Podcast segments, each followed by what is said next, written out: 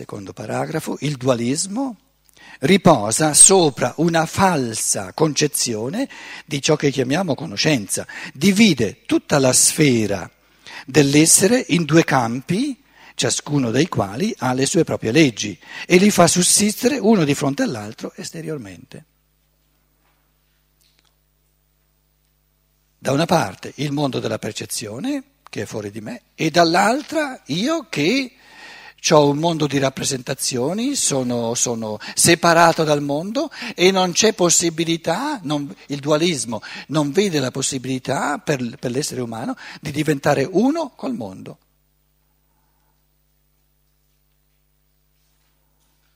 Pensare è l'organo di comunione assoluta.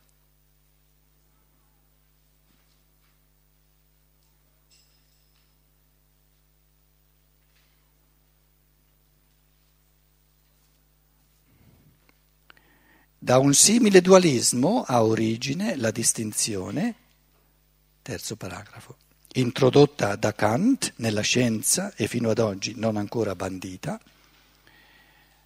in fondo trascinata eh, da tutte le scienze naturali, nella misura in cui le scienze naturali eh, vogliono allargarsi a delineare una concezione del mondo Ehm, la distinzione introdotta da Kant fra oggetto della percezione e cosa in sé.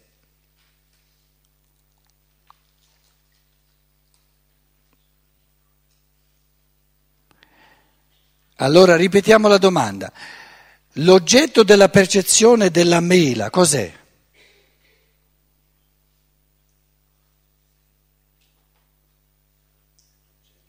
La nullificazione della mela, l'annullamento della, della mela, perché la percepisce senza l'essenza, per lasciare al pensare il compito di metterci l'essenza. Quindi la percezione priva le cose della loro essenza.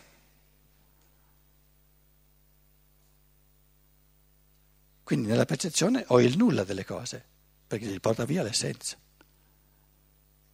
E ci siamo detti, il mistero della percezione lo si può esprimere soltanto per paradossi.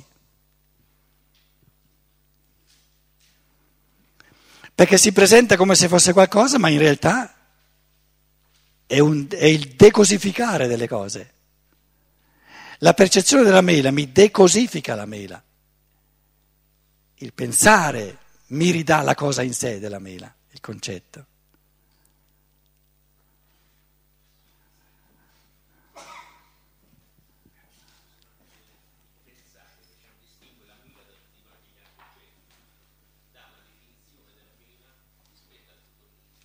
Certo, perciò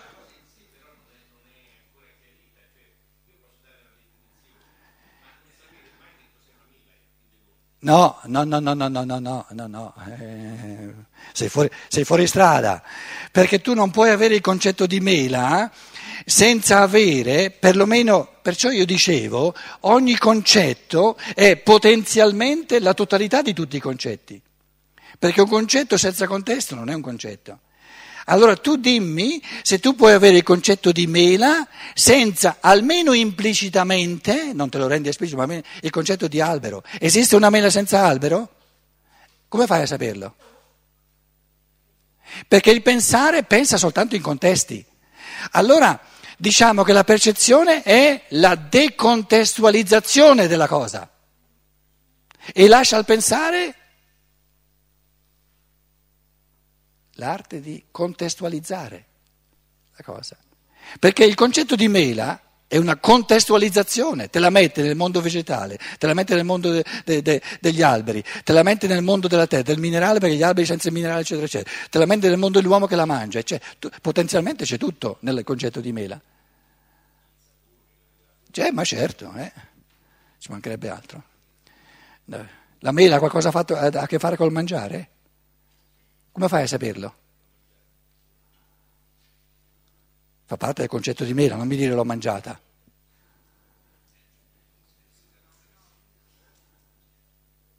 Il mangiare è una percezione di nuovo.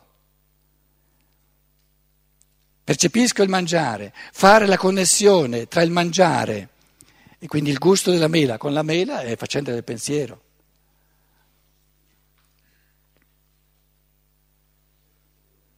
Quindi il pensiero è l'arte di creare contesti all'infinito. La percezione toglie i contesti e quindi rende enigmatiche le cose. La percezione è l'enigmaticità della mela, la percezione della mela, e la sua enigmaticità perché la percezione gli porta via tutto il contesto. E il pensare gli rimette il contesto. Perché nel concetto di mela c'è tutto il contesto della mela. Il concetto di mela non esiste senza l'albero del melo, senza eh, eccetera, eccetera, eccetera. La terra, il suolo, eh, gli esseri umani che mangiano le mele, o, eccetera. No? Allora, la percezione decontestualizza le cose e le rende enigmatiche. Il pensare le ricontestualizza e perciò le, le rende comprensibili. Si può dire in italiano contestualizzare, decontestualizzare, ricontestualizzare. Se no, povero me, qui a forza di, di, di tedesco... Eh, E, e come si evidenzia il fatto che la percezione mi port- spazza via il contesto? Si evidenzia nel fatto che esprimo la percezione pura chiedendo con la domanda cos'è. E la domanda cos'è è la domanda sul contesto. Perché una cosa è qualcosa soltanto nel suo contesto, se no non è nulla.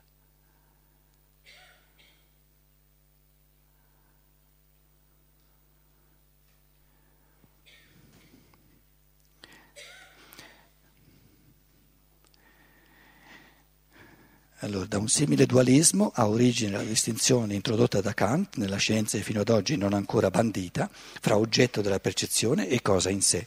Secondo quanto abbiamo detto nei precedenti capitoli, il fatto che una particolare cosa possa venirci data soltanto come percezione dipende dalla natura della nostra organizzazione spirituale. Non, non è mica una, una faccenda della mela che a me si presenta dapprima come percezione. Eh, la mela non c'entra, è, è per il fatto che io sono fatto così. Può darsi che un angelo, la mela, c'ha tutto insieme, percezione e concetto. Quindi fa parte del concetto dell'uomo. L'uomo è quello spirito incarnato che, essendo incarnato nel mondo della percezione, riceve ogni cosa da due lati dal lato della percezione e dal lato del concetto. La percezione, la parvenza della percezione, come volete, la trova fatta e i concetti li crea lui pensando. Questo è il concetto dell'essere umano. L'essere umano è quell'essere che coglie il reale da due lati opposti, dal lato della percezione e dal lato del concetto. La percezione si presenta da sola, il concetto lo creo io pensando.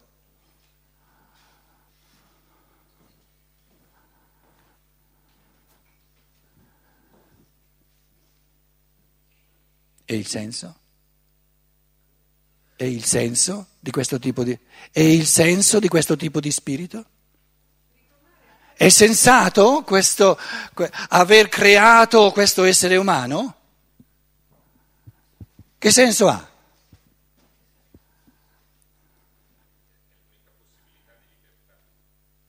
Ha il senso di un, un infinito amore divino per l'uomo, perché è l'unico modo di concedere all'uomo la gioia all'infinito di ricreare lui tutto il mondo nel suo pensare. Quindi il senso della creazione dell'uomo è puro amore per l'uomo, per la sua libertà. Un senso più bello, più beatificante non lo troverete mai, ditemelo se c'è, ditemelo.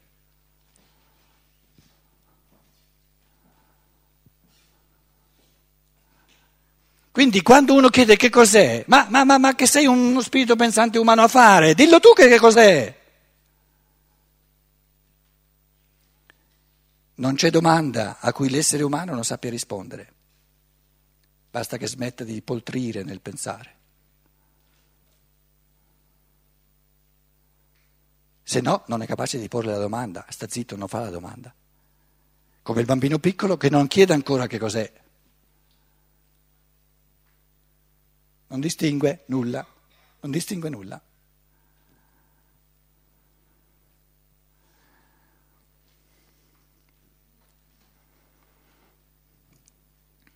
Secondo quanto abbiamo detto nei precedenti capitoli, il fatto che una particolare cosa possa venirci data soltanto come percezione dipende dalla natura della nostra organizzazione spirituale. La nostra organizzazione spirituale è quella che tu chiamavi l'io, capito? Però andiamoci piano con questi concetti così che poi sono troppo astratti. Il pensare, l'attività del pensare, la creatività del pensare ce l'ho direttamente nella percezione introspettiva, ma l'io, capito, bisogna masticare parecchio, eh, anche in chiave di scienza dello spirito, per arrivare a un, a un inizio di concetto dell'io, se no è un'astrazione. Il pensare invece lo so subito cos'è, perché lo esercito in continuazione, tutti. È più facile capirsi, intendersi su, su, sui fatti del pensare che non sui fatti dell'io, perché è il pensare, la realtà spirituale che, prima che tutti abbiamo, accessibile immediatamente. Quindi la filosof- perciò la filosofia della libertà parla continuamente del pensare, non dell'io, del pensare. Rifletti, guarda, percepisci ciò che fai continuamente. Pensi, pensi, pensi, pensi. E il tuo compito e la tua, la tua autorealizzazione sta nel pensare sempre meglio sempre più a fondo, sempre più vasto, sempre più essenziale. E di innamorarti di tutti i contenuti che il Logos ha sfornato perché li ha, li ha, li ha creati, perché erano belli, perché li amava. Non c'è nulla al mondo di non amabile, soltanto il nulla non è amabile, ma è nulla. Tutto ciò che c'è è amabile perché ha una funzione, ha un compito, ci deve essere. Ma come? Il mio temerario nemico è amabile? Eh, come? I tuoi amici sono le persone che ti aiutano un poco, i tuoi nemici sono quelli che ti aiutano molto di più.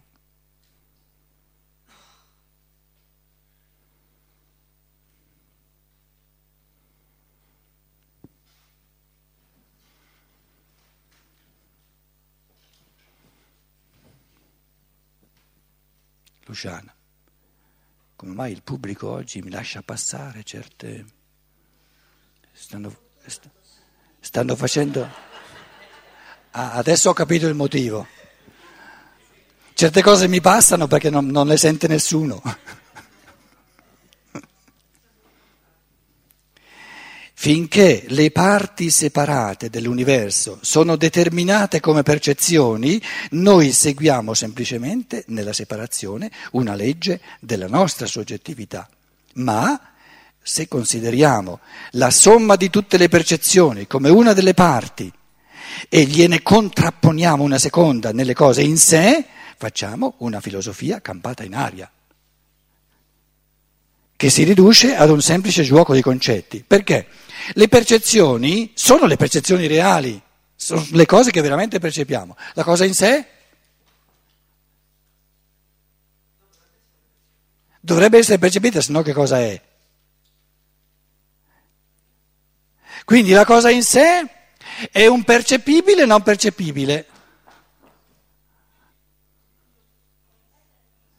La cosa in sé è un percepibile non percepibile.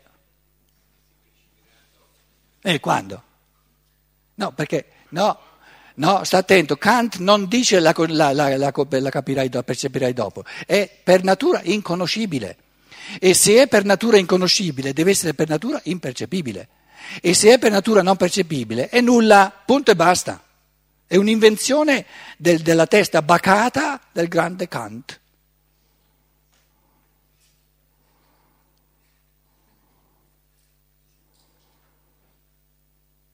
Beh, tutti i kantiani qui stanno zitti. Michael Fichtner. Soltanto in Italia eh, posso dire certe cose su Kant.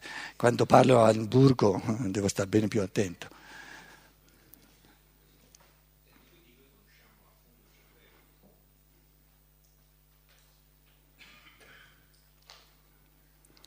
Ma se consideriamo la somma di tutte le percezioni come una delle parti e gliene contrapponiamo una seconda nelle cose in sé, facciamo una filosofia campata in aria, che si riduce ad un semplice gioco di concetti. Costruiamo una contrapposizione artificiale, ma per il secondo membro, le cose in sé della medesima, non possiamo trovare alcun contenuto, poiché per una cosa particolare questo può essere ricavato soltanto fuori a partire dalla percezione. La cosa in sé della mela, per essere qualcosa, deve essere percepibile, se no non è nulla.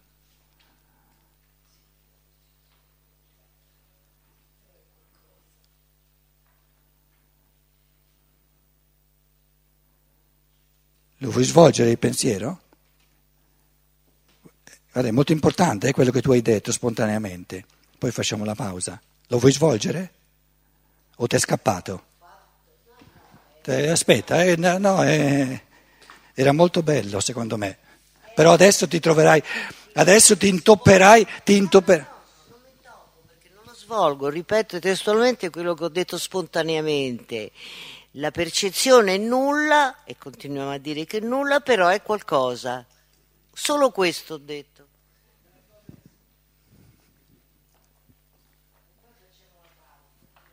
Ah, dopo che hai parlato te facciamo la pausa. Eh, lo sapevo, bisognava far parlare lei per fare la pausa. La percezione è nulla e poi è qualcosa. Io non ho mai detto che la percezione è nulla. La battuta mi è venuta fuori per l'ultima frase che hai detto te. La cosa in sé, si riferiva alla cosa in sé. Allora, la mia, diciamo sono paradossi, però io ho sempre detto è il nulla del pensare, non il nulla in assoluto, perché se fosse il nulla in assoluto sto parlando di qualcosa, devo dire cos'è. Se invece dico è il nulla del pensare, dico è un pensare che manca e quando ci metto il pensare è tutto, è tutto a posto. Capito? Quando io dico eh, c'è un tavolo, il tavolo ha un buco, no? Ha un buco, qui c'è un buco, non la mela, un buco, no? E uno mi chiede il buco cos'è? È un pezzo di tavolo che manca, ma co- allora manca o non c'è? O c'è o non c'è?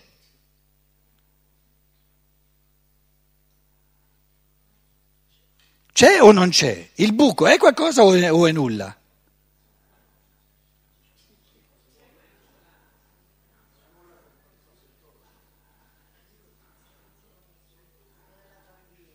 Sì. Però questi sono esercizi importantissimi da rifare, sempre di nuovo. La percezione è un buco nel pensiero. Però il concetto di buco è uno dei più difficili, dei più micidiali, bisogna continuamente esercitarlo. La percezione, però il buco nel tavolo non è nulla, è un buco. Che se ci mette una bottiglia lì cade giù e il Chianti va a ramengo. Ha un effetto, bravo, ha un effetto, sì.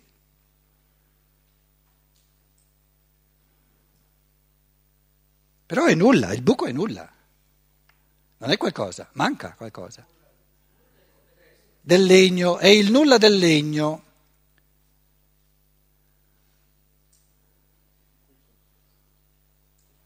Ecco, quindi la percezione è un decontestualizzare e il pensiero ricontestualizza.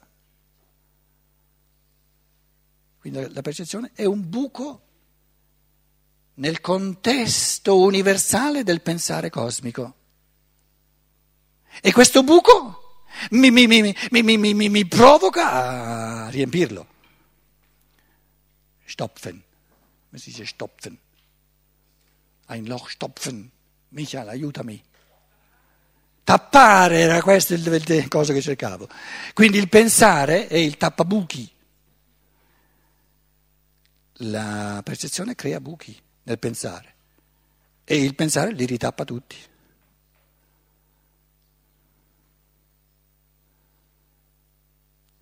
E a forza di ritappare, poi alla fine c'è da sturare, sturare, sturare tutti i tappi di questo mondo.